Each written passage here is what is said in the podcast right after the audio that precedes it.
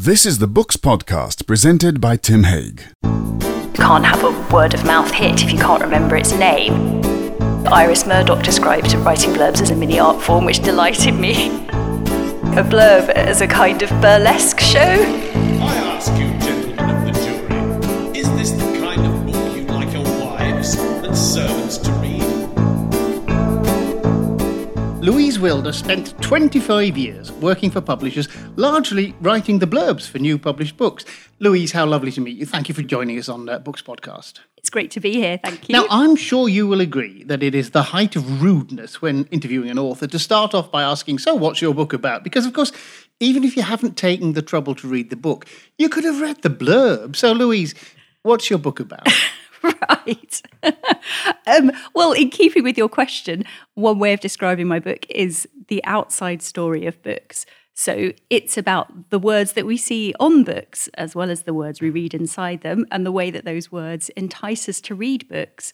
So it's a book about books for bibliophiles, but it's also a book about words and the way we use them to persuade each other in all areas of life, from movie posters to advertising. So I think it, you could describe it as something that's initially about something very small, which is those few words we read on the back of the book, but using them as a lens to create a whole literary celebration.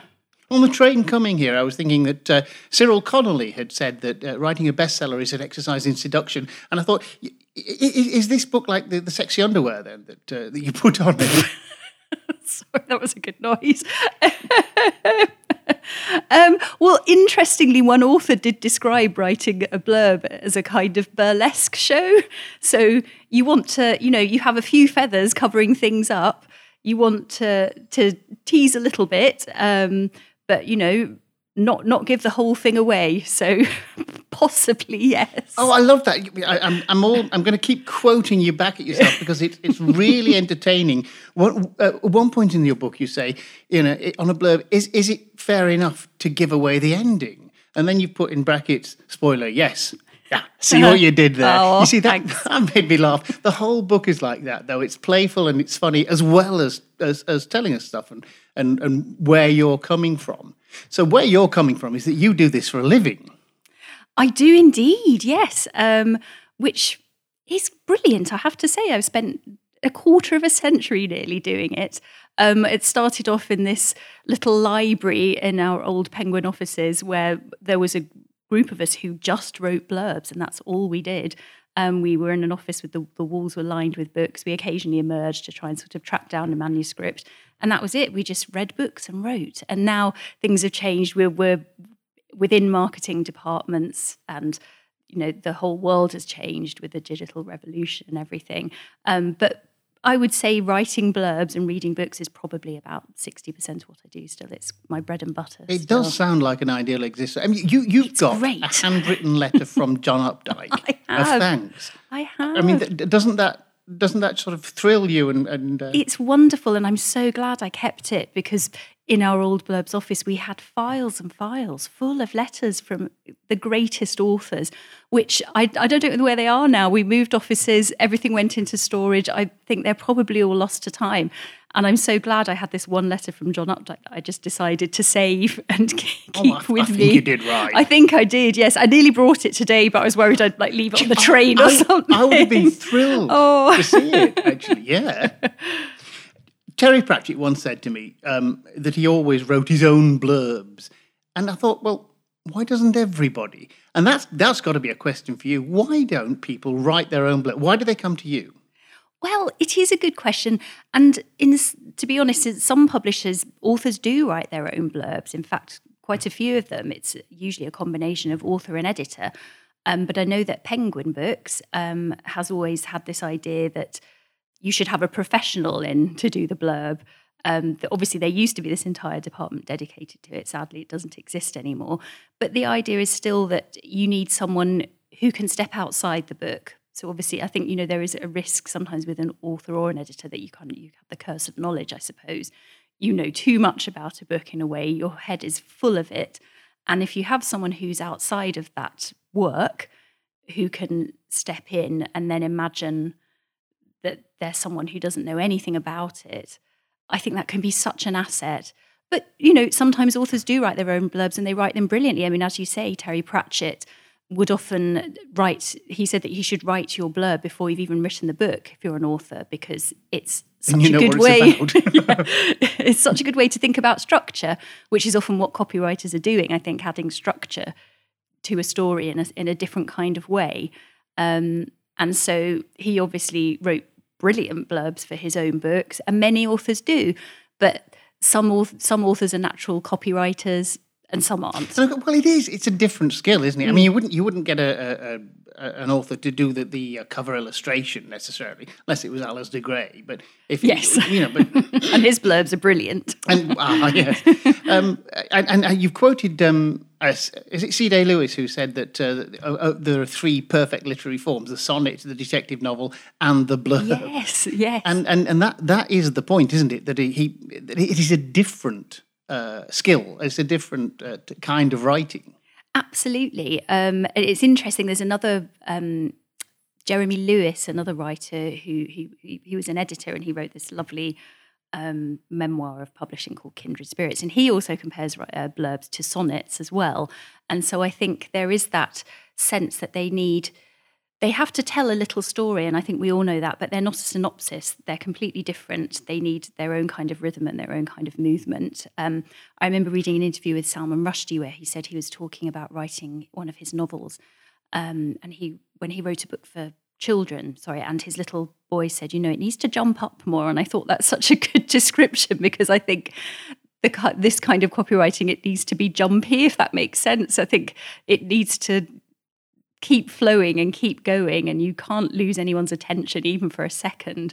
So i think in in that sense it's a little craft all of its own. It's not an art form. I know iris murdoch described writing blurbs as a mini art form which delighted me but um, i think it's something that you craft and you get the hang of it and it gets easier in that sense but also harder because you're also trying to search for the for new words all the time Well, it's it's harder to write short than long, Yes, after all. I mean, yes. that's universally acknowledged, I think. Definitely. Um, and and you have what? You'll have a hundred a hundred words to do. Yes, sometimes even less. Um, if you know, if a designer has their way, then there would definitely be fewer than that.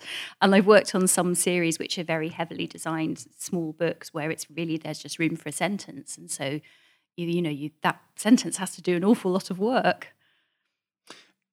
How many have you done? Um, let, let's let's do a bit of your background then. How many blurbs have you written? Well, I, I worked it out at roughly 5,000 over 25 years, which sounds like a, rather a lot, doesn't it? I think. But often I'm, I'm writing things from scratch, but sometimes I'm rewriting things or I'm writing something for a classic where you know there have already been countless versions of, of blurbs for that book. You have a section in the book in which people have done bizarre um, uh, distillations of classics. It, it's very funny. And oh, oh, the Wizard of Oz is one that you've got, isn't it? Where- Yes, um, there's um, it's it's actually it's a, a deliberately inappropriate TV listing that w- that was done for TCM a few years ago, and it's uh, it was for the Wizard of Oz. It says, transported to a surreal landscape, a young girl kills the first person she meets, and then teams up with three strangers to kill again, which I just love. And it actually became a bit of an in- internet sensation, and the copywriter who wrote it um, became a bit of a minor celebrity. Quite right, too. Quite rightly, oh, yes. genius ought to be celebrated. I absolutely agree. um, and I suppose I use that in the book as an example of what happens if you just describe a, fl- a plot. Obviously, that's done to very good comic effect there, but there has to be more than that. But again, I mean, uh, making somebody laugh, uh, getting somebody involved in any Mm, way is obviously going to be a part of, of of the of the art or the craft, whichever Yes. we've decided it is. Did you do the blurb for for this book for your own one? Oh, um, sort of. I think yes. It, it's interesting. I've I was sort of dreading it because I think obviously I. One of the things I do think is generally an author shouldn't write their own blurb if they can possibly help it. And it should it shouldn't look as though their mother wrote yeah, it. I know. I'm quoting you I again. but then, what do you do if you're a copywriter as well as an author? I don't know. It gets tricky. And one thing I did, um, well, just for fun really, but also because I was interested to see the results, was to ask um, six fellow copywriters from publishing to each write a blurb for my book, um, which was a really fun exercise to do. And it, it doesn't appear in the proof. It's in the final book as an appendix.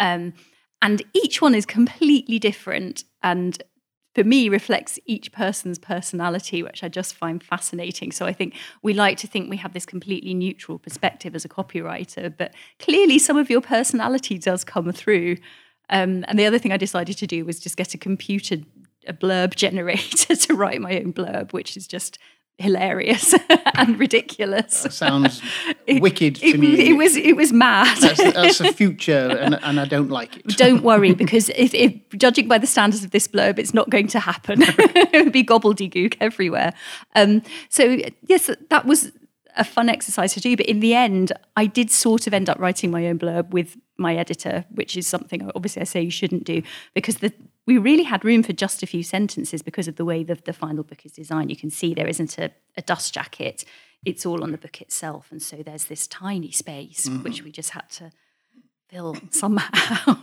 Well, again, now there, there's some interesting historical stuff in the book as well. You you talk about Alan Lane when he was uh, getting Penguin up and going, Mm. and saying he didn't want uh, lots of blurb and he didn't want pictures on Penguin Yes, books yes. because he thought it would. What did he say? His bums and boobs, I think he And he was right. yes, He was hundred percent right on that one. So there is there is this question of how how much material you can get on it, um, Mm. and and of course it's not it's not just blurbs. And the, in your book is not just about blurbs. Is it? What what's the uh, the the uh, subtitle was uh, an A to Z of literary persuasion. We're also talking about uh, titles and and, and design and all of those things. Um, I have to ask you about your title. How many how many goes did you have? so many goes. I actually list in the book the some of the alternative titles that I thought of, and for a long time, cover stories was the favourite, um, which I think is a nice title, but I decided was just not a memorable title. I think one of the things I say in the book is you can't have a word of mouth hit if you can't remember its name. I mean, you know, if my book was to become a hit, that would obviously be a dream. But I think if um, it, you just need to help people, and if it's something memorable or something that might make people smile, some people might grimace. That's fair enough. It's a pun. I know people have different reactions to Okay, those. let's but- talk about puns. What's your attitude to puns? well, I'm a, I'm a huge fan if they're done well, and I suppose that's part of what I'm writing about. I talk about all sorts of literary effects, and you know, from exclamation marks to puns. And I think if and if things are used sparingly, like even you know swearing that you sometimes see on on book covers, um, and it's done with a, a, a- spirit of seriousness as well. I suppose I think a lot of the puns I give examples of come from quite a a, a dark and serious place. You know, you know, talking about Dorothy Parker or Quentin Crisp or someone like that, then I think they can work brilliantly. And I. Uh, there's a, someone wrote an entire book on puns called "The Pun Also Rises," um, of course, um, um, and he talks a lot about the science of it and how you know that what they do to your brains and how they, they set all kinds of neurons firing, and um, how you know the whole idea of the pun is that it, it's it's rude and disruptive, and so a lot of people who don't like puns they think are people who like control, and so they like language to be within their control, Are and they don't the like it. Amis uh, Oh, distinction? then? yes. We can say it. It's, it's, it's my podcast. We can say it. What did Kingsley Amis say about language? he said you're either um, a berk or a wanker. um, And what did So- he mean by that? well, um, so oh now I've I need to just check which one is which. Oh, I think we, I think we can, we can uh, work it out from first principles. Uh, um, uh, surely, a, a berk is somebody who uh, doesn't doesn't give a stuff about uh, language and, and is prepared to, you know, change everything around. And a wanker is somebody who um, cares too much. Yes, yes. The pedants, The yes. pedants, So. I've had in my head it was the other way around. Anyway, um, yes. So it's it's one or the other. So it's the it's the you know the people. Well, now this is very flattering, isn't it? No, no, it's the people who get completely irate about a grocer's apostrophe, and the Oh, people me. who say who say no, it's fine, just chill. Language changes all the time, and so um, the reason I was writing about this was was talking about Orwell and his use of language, and you know Orwell's rules for writing, which a lot of people find too restrictive. Um, but actually, I try and show, hopefully, really do tell us a lot about clarity in language. And of course, Orwell wrote like an angel. Yes. So you have to listen to him, even if you, You do. don't follow his uh, instructions. And we- we've we've touched on some of the literary greats. T.S. Eliot wrote a lot of, uh, of blurbs for Faber. Yes. Um, yes. Do you know how many he wrote? Do you know have any, have any idea of? Um, one of his um, fellow editors said thousands. So Really? yes, um, I think I, I quote in the book, and he he describes them writing blurbs as the torture of publishing, and said, and, and Eliot wrote thousands, and I have no idea how he found the time to do anything else because he was so busy he writing these collected them. blurbs. Old Possum's Book of Log Rolling. Oh Or, yes, you know. wouldn't that have been brilliant? I know, and, and obviously you can see a few examples still, you know, which which I quote, um, which are quite funny in their own way. You know, describe it. it the white Robert Graves is the White Goddess is a monstrous, indefinable book, and then um, the blurb he wrote for Louis, Louis MacNeice's poems, which he he talks them about them being. Um, uh, it's the, you know the the things that, that I think they they, sort of, they have a modest appeal. You know, of, it's, he's you know he's definitely not letting himself go on that one. Well, I, that, you see, that brings me back to the next question. Is, is writing the blurb ever about disguising a book's shortcomings? Mm. Um, I think not disguising, but ignoring. Oh, I see. Sweeping under the carpet. Yes. Skirting round. um, there's a description I quote from the Italian writer Roberto Calasso in the book where he talks about um, writing a blurb as introducing someone at a party. So it's it's the same. You know, you. you you wouldn't say, well, you know, well, they go on a bit. They're a bit, they're a bit long-winded, but they're quite nice. Yes, they do sag in the middle rather. But so, and so, I think, as as he says, it's this, it's the same with the book. You you politely point out the, the good points. Um, and obviously, Calasso wrote, he was publisher at Adelphi as well as being a writer in his own right. And he wrote hundreds and hundreds of, of blurbs for Adelphi too. And um, he's really interesting on the art of blurbs and how, you know, you're continually searching for the right adjective where there aren't that many in the language. Um, and yes, one of his big things is about it's, you know, it's kind of like a calling card. He also calls a blurb a letter to a stranger. And so, um, I, I do like to think of it in this way as it, you know, it's it's a sort of one reader trying to communicate with another, I suppose. You do have a bunch of adjectives that you tell us that you shouldn't use. I do. Although it sounds very prescriptive, doesn't it? I don't see people shouldn't use them because I think I've I've I've used a lot of them, I'm sure. And sometimes, you know, you people have to talk about hundreds of books and um and and there are only so many words in the language and sometimes we're all in a hurry. But I think in general to avoid them is good because I think they have become a bit of a a publishing jargon in themselves. So I, I divide them up into little categories. So you have like the light adjectives, which obviously you see all the time on books. So luminous, dazzling, searing, oh, so many. Um, and then the natural disaster adjectives. So you have explosive, shattering, that kind of thing. And then it's like, you know, um, I've, the I've got a I've got a virus adjectives. So like, you know, they're staggering, you're bowled over by it. And I just find it fascinating that because publishing is a business that's all about words, but just like so many other industries like sport or like journalism or like the art world, we have our own jargon. It's that language that we just use to talk to each other in a way, Yeah. which I find really You say if you ever see the word magisterial on a book, Oh. you mean it's really long. really long. Or, you know, readable. You- Well, it's a book. Yes. it's like my other bug- bugbear in this book. Well, no, no. it's a book and there are things in it. Yes.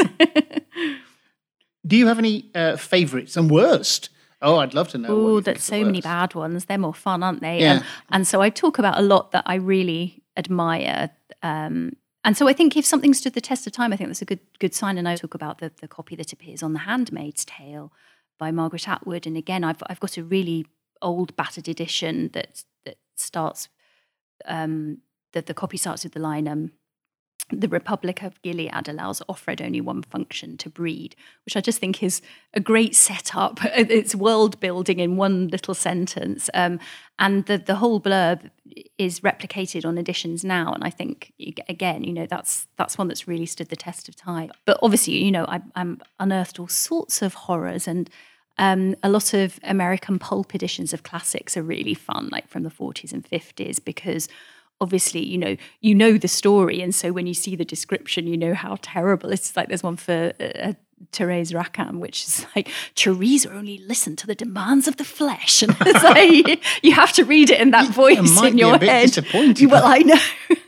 you read it. Are American blurbs different? You, you suggest that there's a difference in approach between the UK and America. I think there is, yes, and obviously the word blurb itself has different connotations, well, different meanings, really. Um, in, in the UK, it's it's more commonly used to describe it's for a paragraph of descriptive copy on a book, whereas in the states, it is um, an advanced endorsement provided by another writer. So we would probably just say a quote. Um, it's really instructive that cultural difference in, you know between the, the way that books are, are packaged in different cultures. Then I talk about I use one example of a book which um, in French is chanson douce, which is lullaby, and so the um, the UK edition was called lullaby. Um, in America, they called it the perfect nanny, and you can use that as as a, a case in point of how you know the American copy is very hyperbolic, very filled with adjectives. Ours is far more minimalist and very thrillery. And then the French edition basically like has nothing on it. It says that the, the writer won the Prix Goncourt. That's it. That's like, you know, it's a kind of a Gallic shrug of, of copy. you know, it's, just, it's like take it or leave it. That's fine. It's up to you. well, you have a chapter entitled "The Life Changing Magic of a Title," um, and, and which which I loved. And of course, this is the thing, isn't it? When when we come to a book as, as a consumer, it's a finished product, and the title is is, is a given because that's what. The, but it, it it didn't arrive. You know, it didn't spring like Athena from from the head of Zeus, uh, fully fully formed. It, um, uh, you, you do the Great Great Gatsby, and I've forgotten what the uh, what the options were. Oh, it they- was um, uh, the High Bouncing Lover, which is extraordinary. Um, the uh, Trimalchio and West Egg was another. title. I know, Absolutely which title. which um, he really loved, and so Fitzgerald was really, you know, really keen on this title and, and regretting it. You know, at the time of publication, that he hadn't gone for this other title. Do you think it would have been as successful if it had not been called The Great Gatsby? The Great Gatsby is a, t- a- a wonderful title. it's wonderful, isn't it? It's so interesting, and and there's no way of knowing, is there? You know, in some parallel world, what would have happened if, yes, the Great Gatsby had been called Trimalchio and West Egg. 1984 had been called The Last Man in Europe. Um, Pride and Prejudice had been called First Impressions. Who knows? Perhaps the works would have just spoken for themselves anyway. But I just feel that those those titles are selling, and and you know we're people are a bit sniffy sometimes about selling these days, but I think those titles sold those books. You know, they were two of them are very alliterative. The Great Gatsby, Pride and Prejudice. You know, 1984 has a number in it. Titles And- with numbers that are very successful. 1984 yes, has a, a yeah, music. has that it. word Uh, music, Catch doesn't it? 22 has music Yes. in the way that Catch 19 Yes, wouldn't. completely agree. Yes. Um, so in in some ways, you can't really pin down that magic, but I think there are things sometimes that these things have in common, and and I do wonder if it's you know something either repetition or something concrete. Um, I was talking to someone today actually. We were talking about how there was a book a few years ago which was a big hit called A Short History of Tractors in Ukrainian, and how. Um, the poster ads for the author's next book just said the new one by that tractors woman, which I just thought was brilliant because obviously you remember the word tractor, you remember the concrete thing, um, you know, the, Oh, and you also refer to was there a bus that had Zadie Smith's uh, book on and said "Believe the hype"? Or yes, yes, which uh, yes. that's brilliant. Yeah. That's absolutely brilliant because it says you know this is already there. You're having to catch up. yes, yes, That was clever. it was, it really was. You also have some trenchant things to say about uh, subtitles, and you've given your book a subtitle. You're not always sure they're a good idea. Yes, I think the, the, the, the wallflower at the party is one description of them. That is, they're often quite functional and quite plain and generally forgotten um, after a book has been published. Like Frankenstein, the modern Prometheus. Yes, yes. I think I think that the, there was that fashion for a while, wasn't for novels to have subtitles, and I think now, sadly, they're not as poetic as those sort of subtitles that you had. You know, the story of a pure woman. Whatever. Um, I think um, that was for Tess, wasn't it? That's I think right, Tess Yes. So, so I think now they tend to be far more functional. It's how, when, where, um, and so I suppose with mine, I thought, well, you've got a silly title, really. Let's face it, it's quite silly, and so I need something quite concrete and quite anchoring. So I thought I'll go for the A to Z. That give, makes people think they're going to get something.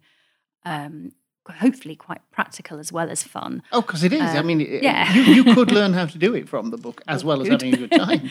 um, and so I think they are generally forgotten. But you know, sometimes you can have a subtitle that gives a nice little, a little extra sparkle to a title as well. So I think one I one I've talked about is um, uh, the book, Owen Jones book, The Establishment, and how they get away with it. Um, Yes. which I think just it's you know it just follows up on that title nicely. That is technically a subtitle, but really it's a disguised big title, isn't it? yes, It's- it's- it is. it's yes, pretending to be a subtitle. It's a bit of a cheat, isn't it? That Well, one. no, I, I don't think we can say cheat, but it's it's a, it's a somewhere in between. Yes, yes, it's what I actually came up with that one, so that's fine. I Oh, can did say you? it's a cheat. Yes. um, and um, another one I like is for a book that I didn't work on, a book called Quiet, um, which is sort of like self help, and it's the power of introverts in a in a world that can't stop talking, which I think is very clever because it's got that contrast in it. I think it's nice that you confess that you had 39 different subtitles for this before you settled on the one. I've still got the, the Word documents, and occasionally I look at it if I just want to feel very anxious. I get them out and think, oh God. Um, yes, I just, um, I think maybe because I am in publishing and because of the job I do, I wonder if I just worried about these things even more than other authors. Possibly not. I'm sure all authors worry about these things a lot, but um, it's you know searching for those words to get it right, and who knows if if I have or not. It's impossible, isn't it, to tell? Well, um, you clearly having the blurbs, otherwise they wouldn't have kept you on for all those years. Yes. And the books are just utterly delightful. It's funny and it's um, and it's informative. And Oh, it, and thank it, you. it speaks to um, yeah bookish people very very much. Um, and yeah, I've got half a dozen relatives are getting this for Christmas. So Brilliant. Thank you very I'm much. very glad to hear that. Thank you. I hope they enjoy it. Well, I hope they will enjoy Blurb Your Enthusiasm, an A to Z of Literary Persuasion by Louise Willder, which is published by Oneworld at £14.99. And I think that's a bargain. That was Books Podcast, presented by Tim Haig. Books Podcast is a Green Shoot production. You can find out more at www.green-shoot.com and Tim can be contacted on tim at green-shoot.com.